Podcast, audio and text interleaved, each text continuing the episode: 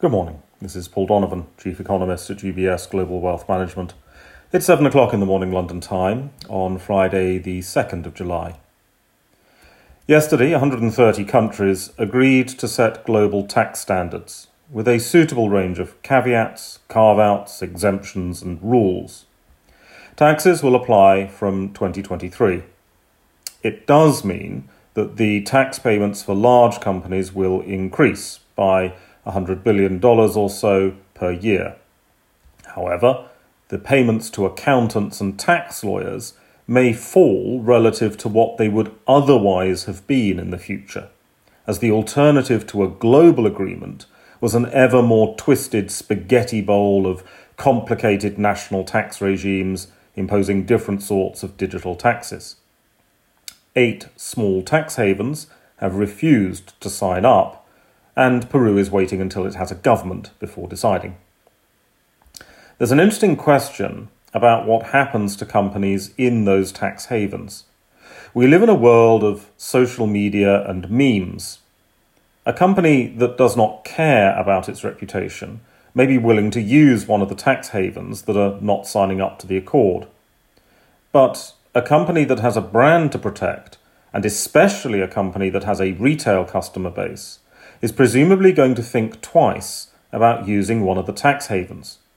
It only takes a hostile Reddit thread or a really mean TikTok dance routine to do serious harm to a company's reputation. There's even a risk that smaller companies in those tax havens who would not have been affected by some of the new rules may suffer being based in a tax haven as it becomes a toxic brand. Away from fiscal matters, it is the US employment report today, a data release that assumes way more importance than its accuracy should permit. There has been a pivot to employment in Fed policy settings. The economic bounce back is all about employment. Markets are therefore going to care. There are a few things to think about. First, average hourly earnings say almost nothing about what is happening with pay at a time when the structure of the workforce is in chaos. The Atlanta Fed's wage tracker measures are probably better quality data. Second, the explosion of business startups will be missing in the establishment survey, the headline non farm payroll statistic, but there is a better chance that they'll be captured in the household survey, the unemployment rate. Third, seasonal adjustment is bound to be messed up.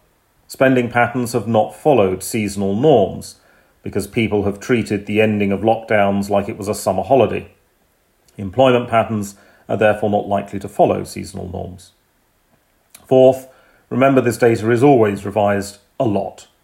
Data now is likely to be revised even more because of the chaotic aftermath of the pandemic and the fact that different states have lifted restrictions at different times. Essentially, the story should be of ongoing economic bounce back and a more secure future as employment income starts to rise from taking over from accumulated savings in supporting growth. It would be a good idea not to obsess too much about the details of today's data. In the glittering wonder that is the euro, ECB President Lagarde is speaking.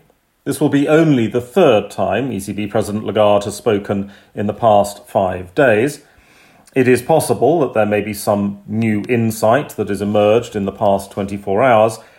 This is unlikely to be the case, however. There is some inflation data with euro area producer prices for May when oil pressures were at that peak. South Korean consumer price inflation for June slowed, as one would expect, and was actually a little bit below the consensus expectation. That's all for today. Have a good day.